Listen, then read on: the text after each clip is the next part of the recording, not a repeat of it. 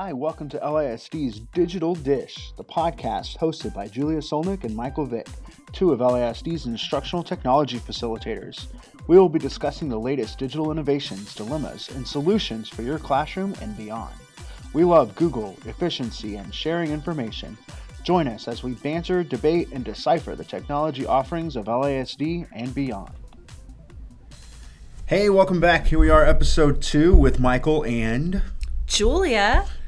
Today, we're going to talk about just our normal exciting tool moment with and an oldie but a goodie. And uh, Julia's going to start us off. Michael, I, I, have to make a confession before we even get much further into this. Oh. Um, I think it's important that the listeners know that this is not the first time. No. Not even the second time. No, not number two either. But this is the third time we've had to record this episode. And it's my fault. No, well, I mean, I don't. Yeah. Oh, yeah. I. yeah, it is. You're not even gonna pretend like you had anything to do with this. No. It's my fault. It, really, I don't take the full blame. I think it's Audacity's fault, which is where we we save these podcasts or where we were yeah, recording we're, and we're, saving. We're actually just you know behind the curtain. We'll let you know we're actually using QuickTime audio recorder now and we're gonna we're gonna put that into iMovie, which isn't really what iMovie is for, but we can still edit. But we're audio. making it work because Audacity has crashed two times with yeah. me, and we're through with Audacity. Each time it's corrupted my audio file so that it was nothing.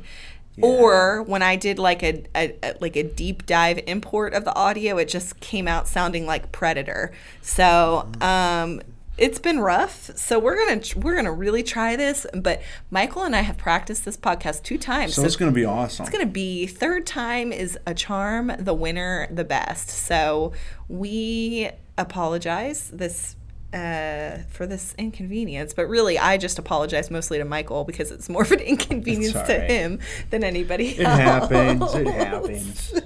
so let's go ahead and, and dive right in. Now that I've gotten that off my chest, that confession out of the way, I don't know how I would have been able to to, uh, to handle going on without without clearing the air for that. It's that time again for the Digital Dishes exciting digital tool.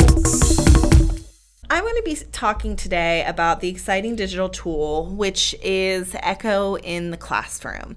Um, you know, Echo, Alexa. So like you repeat yourself in the classroom. yeah, I, I, yodel into a into a crevice and get the echo back. Yes. No. Um, the Amazon Echo, whether you have the big Alexa form or the Dot, which is the smaller one, um, has become a fairly popular way to get some of the lower level teaching tasks out of the way for students.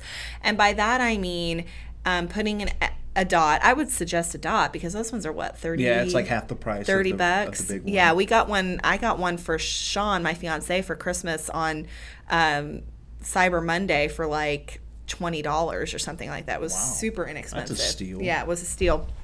Um, and so you can get one of those, put it in your classroom, and have your student use it to a- ask those skills that they need to know the answer to, but it's not something that you as a teacher want to spend your time the bulk of your time rather on those kinds of questions. You want to be spending the bulk of your time on the critical thinking and the problem solving, but sometimes a kid just needs to know how to spell something, right? Yeah. Or they need to know the definition of a word. So having an, a dot in the middle of your classroom where they can go up and say, "Hey Alexa, how do you spell?"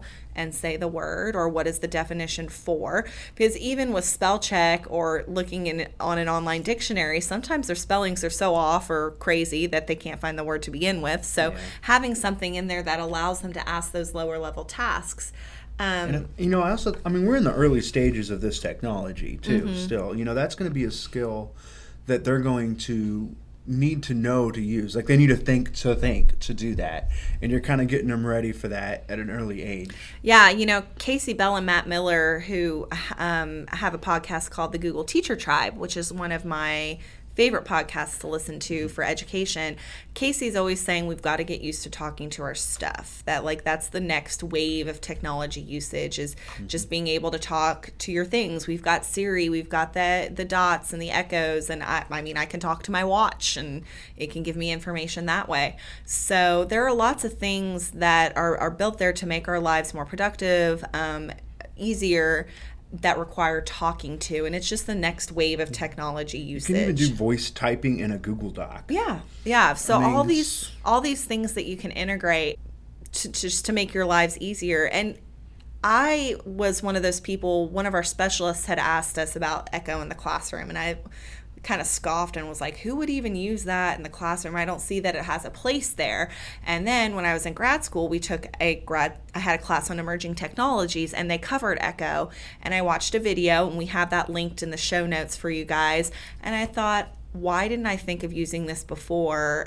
It totally opened my eyes because not only can you ask for things like spelling, um, multiplication, or lower level I was in math a, skills. I was in a in a high school math class, and uh, the teacher had a dot in there, and he asked just like a like a two digit number times a two digit number, real quick. You know, that's the sort of thing kind of kind of gets you to the actual higher level thinking faster. Um, which is important in today's world. Yeah, and and so you can ask those those tasks, but there are things like probability. You can ask Alexa to flip a coin or roll a die. Um, Sean and I were having a game night the other night, and uh, we lost our our die for a game, and so we would tell hey alexa roll a six-sided die and it would do that and then we'd get our answer. Um, so it worked out very conveniently it for us more interactive. You know we'll set no more dies to lose. You're welcome. We'll set timers on alexa. I think the bulk of our the way we use ours at home is we set timers on it for when we're cooking dinner or ask it what the weather is. You know what we do? I have a with our alexa we say uh, we tell whenever our kids need to go to the room for a timeout or whatever, we'll say you can't come out until your light comes on, and so we don't have to like physically go in there and turn on the light. We just say Alexa, turn on Nolan's light, and it comes on. And the kids actually find that somewhat exciting, so they're a little bit more encouraged to actually, um, you know, take their punishment. That's pretty cool and techie of you guys to do it that way. Yeah, yeah, uh, cool like you can ask Alexa to pick a card, flip a coin, pick a number between.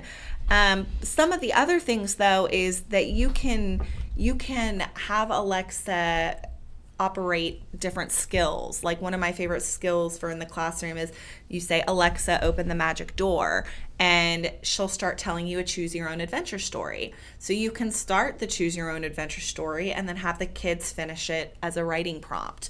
Um, you can have Alexa count by certain numbers, which sounds like fun. Yeah, which in elementary is super important when you're learning your multiples and your multiplication tables. Can we say Alexa record this podcast? I bet we could, and she'd do a better job than Audacity is. I'm I'm sure of it. Um, we can have Alexa tell you random facts, tell you the definitions, synonyms, antonyms. Which, as a former fourth grade teacher, bringing up their their writing level is so important that they know how to find and access those words. There are just, and we're going to link a couple of articles for you as well that have some other things that you could do with Alexa. I just see that there is so much potential. You can think of it as your own little classroom assistant that's there to take care of some of those tasks for you. I don't know how many times in the classroom I'd be sitting with a student one on one with a really in depth problem solving task I was working with them on and I'd look up and I'd have a line of students just waiting to talk to me. And they wanted me to tell them how to spell something. Or, you know, it was fourth grade and beginning of the year kind of thing before I had my routine set in place. And you think, how much time did they just waste by standing at my desk? Mm-hmm while I was helping another student. Being loud, talking about things that don't matter. Exactly. When when they could have been using that time more productively and engaging in a learning task.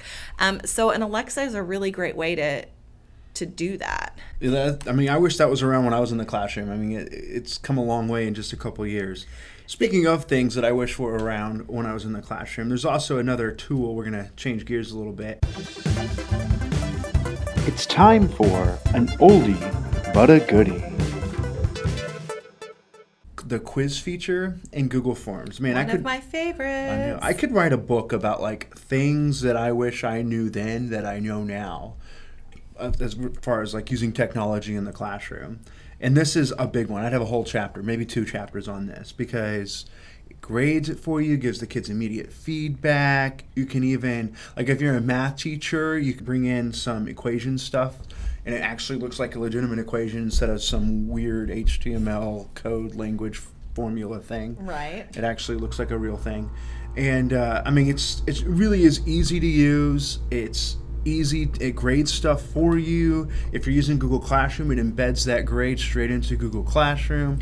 which is great. I mean, I remember when I was in the classroom um, and I was first started using forms when forms first came out, and I wanted them to be self grading. I had to download. Install, I guess it was Yeah, Flubaroo. add the add-on, Add the add-on Flubaroo. Or Flubaroo Super Quiz or would something. go through, and I had to make sure to activate it and run it for each thing. You can even send send them home. Like have the quiz sent home. You can shuffle the questions. You can shuffle the answers. All sorts. You can have them. You can email them the grade after the fact. So like if you want to make sure kids don't have a copy of the quiz and give it to you know their friends who have you later in later class periods. You know, one of the, the ways that I uh, really in, liked using it myself, and I know that teachers have found it as a huge time saver. Some things you need to do on a paper and pencil test, right? But you need to spend less time grading those. So they would take the test paper and pencil and then just enter the answers into a, a form that was set up to mirror the test. And it was like a digital Scantron without Yeah. actually having to go to a Scantron machine. Um, and so it collected answers that way. And it gave me and gives other teachers more time to work on their flexible grouping and their intensive, you know, pull out groups and things Yeah. like that, as opposed to grading the test. It makes it much more timely, I guess, is what I'm trying I mean, you say. can get really creative and like you can make it where they have to turn in a file or they have to put in a link to a video or something like that. If you're if you're looking for not just choose A, B, C, or D, you can really get creative in there. Um, you can also put in feedback for incorrect and correct answers, and you know, like you're thinking feedback is like great, that was awesome, or nope, think again. But you can put in a link, and they can click on the link and oh, research it and actually figure it out for on their own, and that becomes, you know, an, even larger stamp in their brain of learning than what then it's just like nope, wrong, or yes, or right. take them to a tutorial video you have in your drive Yeah, or something like that. Um, so to to access those that quiz feature, Michael, what do you have to do Yeah. to access that on a form? Well, it's really simple. On a on a form, you just click on the top right. There's a gear up there. You click on the gear, and uh, over on the right, you'll see the word quizzes. And so you'll click on quizzes, and you'll get to check make this a quiz.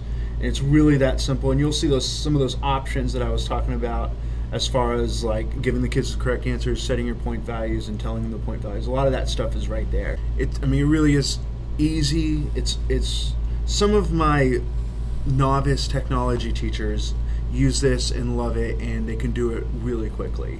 And i mean this is one of those things where if i if i show teachers just give just give me like seven minutes and i'll show this to you and they run with it. I mean it's one of those few things that they actually take quickly and run with. You know, sometimes when we're talking about things with technology, we talk about innovation and creating things and students being able to do things that they wouldn't be able to do before. And sometimes we talk about those pieces that are productivity to make our job with the students more impactful because we're not spending all of our time doing those other things. And this is definitely one of those productivity tools that makes your time with students that much more valuable. And when you, I mean, it, it is that it, it can substitute for like what what a paper quiz, but it can also be a much more because of like the opportunity to put in feedback and to, to bring in videos outside and click on links and have them do their own research. Once once you start using some of those advanced features, then it, then it can be even more than anything a paper test ever could be. Absolutely, absolutely. Because we all know that with getting an answer wrong, is getting an answer wrong. What makes a student learn from it is the feedback that they get from the mistakes that they make. And so being able to provide that feedback immediately is huge.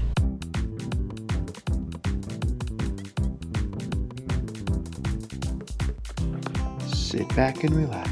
It's time for a moment with Now this is kind of tough for me to talk about. I always have to watch um, how I say, it, but I, but I gotta be frank. Where I'm sick and tired of teachers saying that um, this isn't my job or um, that's not really what I do. Like if I'm if I'm talking to a science teacher, I always I always have to bring in something science for them to be like, oh okay, oh that's that's going to help them learn science more. Well, you know, middle school especially, teachers are required to teach technology skills. Like it's its own content, and if they're not getting it in their science, if their core content classes, and they're not taking a tech apps class, then they're not getting it because of that that mentality. Oh, I'm teaching science, therefore um, everything I do has to be science. You know, if you think about most people in their daily lives, they are not in one specific column. Like if you if even if like okay, so like say you're in architecture and you think there's a lot of math there, but you still have to sell it, which which includes a lot of persuasion and I mean there's the contents intertwine every single day in every aspect of everything you do. And until teachers start realizing that that's how they need to teach kids, then it's not really going to change. You know, it's it's really frustrating when a, a teacher refuses to do something because they think it bogs them down. Well, that bogging down is actual learning. I remember many times in my classroom where I spent a day or two um, just editing a doc or whatever. I was a math teacher and we were editing a doc so that they could prove some sort of math point. We did this I remember doing this fundraiser project where they, of course, there was a lot of math involved. They had to decide how many of something to, to buy, what the costs were of every, and everything, and the percentage that they were selling, and the risk and everything. There was a ton of math in it. But one of the biggest things I wanted to teach them was that it's also about selling that product. And we spent a lot of times just going back and forth on how you're going to use math to persuade somebody to do something. And there was a lot of English involved. And I was okay with that, even though I know a lot of math teachers would probably scoff at that. I was, I was more than okay with it because I knew I was teaching them a real life skill, something that they can actually use no matter what industry they go into. It's time for a note about digital citizenship.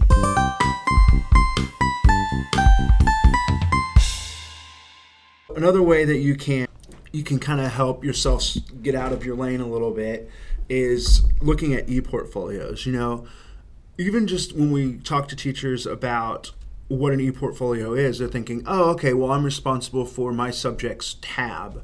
Well, if you look at the LISD e-portfolios, there's not a math, science, English, social studies electives tab. The tabs are actually grouped by 21st century skills. And I know that's kind of like a buzzword. Oh, what are we doing? We're doing 21st century skills. Well, you know, we've been in the 21st century for 18 years now. Like this is not this isn't like something that's happening. It has been happening for 18 years and if you're and if you haven't been doing it, then you're doing your kids a disservice. Well, and I'm sure you guys have all heard the the buzz. It's a it's a quote I like to use all the time that says the majority of the jobs that our students will be performing in the future have not been created yet. Yeah. They, they haven't been thought of yet. So, how do we prepare students for the future if we don't know what it's going to look yeah. like? And the answer is the 21st century skills. Yeah. You know, it's like if you do the research on these skills, if you look at the skills, I mean, these were businesses that they were looking for these skills and the people that they hire. I mean, think about that for a second. The businesses are looking for these things. There's nowhere in there where it's like, oh, I want them to have math skills. I want them to have science skills. I'll sit down with a group of 12 year olds a uh, seventh grade classroom and I'll say, hey, look, everybody takes math, science, English, social studies. Every single student in, in the state of Texas, in the whole country, in the whole world, they're going to have those skills. What are you going to do to actually make yourself ready for the job that is more than everybody else? That's the minimum. The core content is the minimum. What are you going to do beyond that? How are you going to really be productive for that company that you're trying to get a job with? And um, so the e-portfolios are a great way to showcase your work in the 21st century skills or students' work in the 21st century skills to show growth over time, to learn the skills and the vocabulary related with the skills. Oh man, yeah. I mean that's another thing. It's like you think about just how to map out a website and like you have different tabs you're you're having different pages you have different share settings. Like this these are things words that they're going to need to know just mm-hmm. the vocab itself.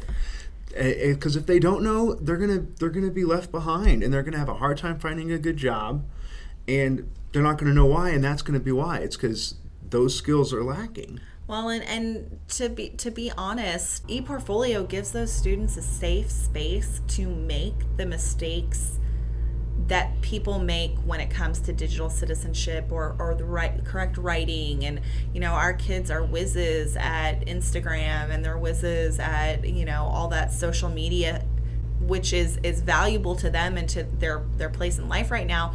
But when they're on instagram they're typing in hashtags and slang and it doesn't have anything that doesn't translate to how they need to speak professionally.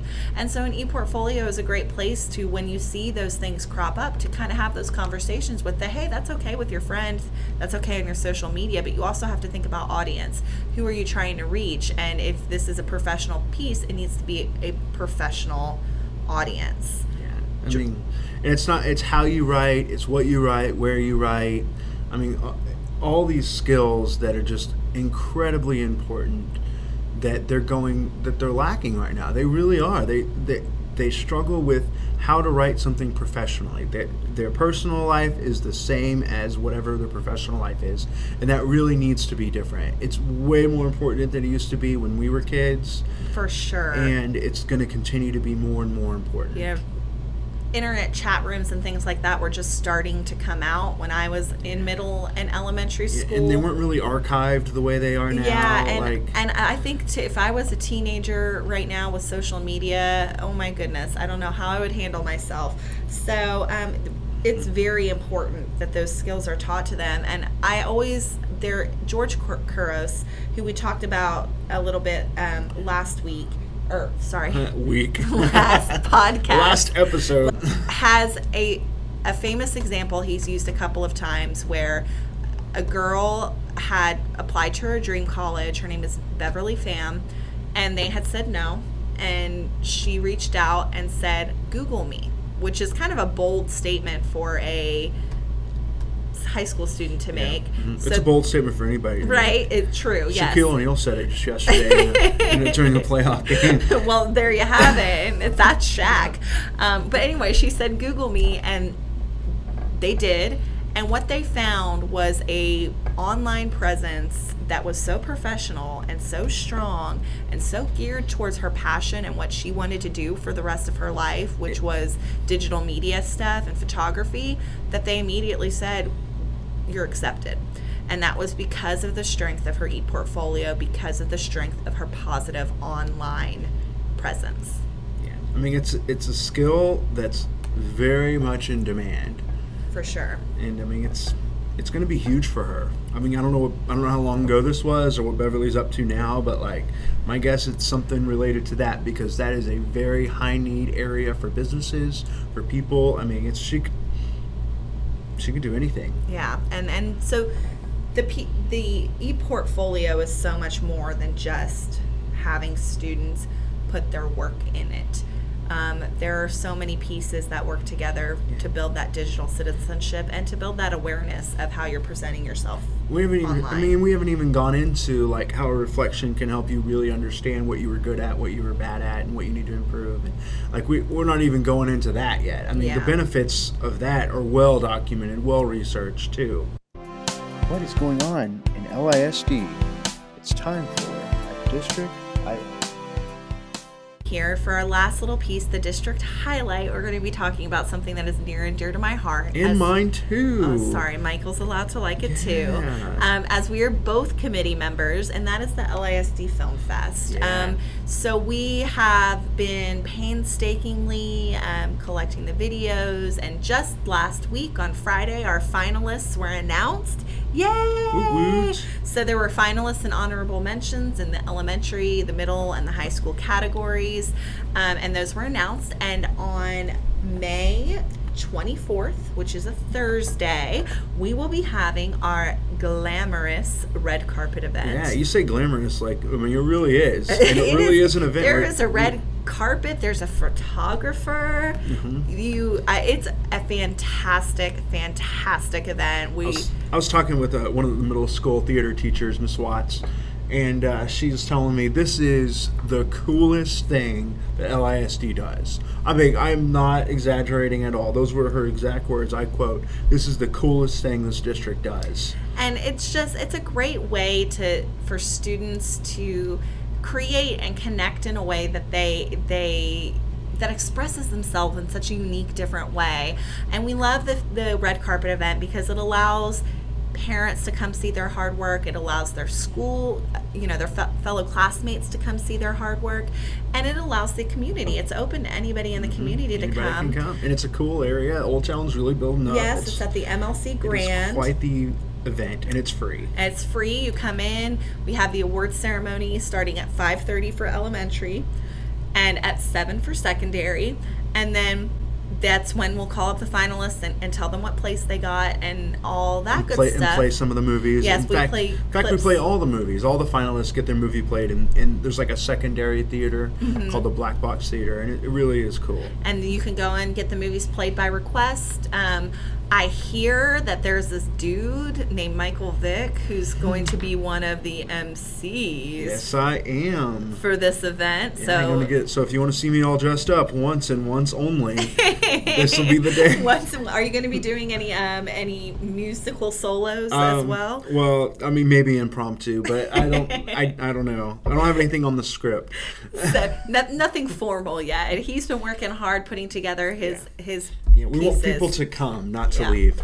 Oh, Yeah. whatever. You play music wonderfully. thanks. so we we're both really passionate about this, as you can tell. Um, I, I hope it gets bigger. Like, um, we had what 500 ish entries this year, and Mm-hmm. I'd love to see this being a bigger thing that the district does. We can handle it. We have all the forms set up. We have, I mean, we can handle a larger group of people. we entering. definitely can. Shout out to Miriam Wine, who like is the the data whiz. statistics, yeah, Yeah, formula guru person. She's great with all that stuff. Shout out to Jane. Yeah, Queen Bee. Queen Bee of the Yeah, Film Fest. You know, she's kind of the that was her her brainchild, and it's been going on. Next year will be the fifth year, Yeah, the big five year anniversary. So we're really excited about it, and we hope that some of you can come join us. yeah. All right, well, this is episode two. Thanks for listening. And fingers crossed it doesn't get deleted. Yeah, see you in episode three. See you later.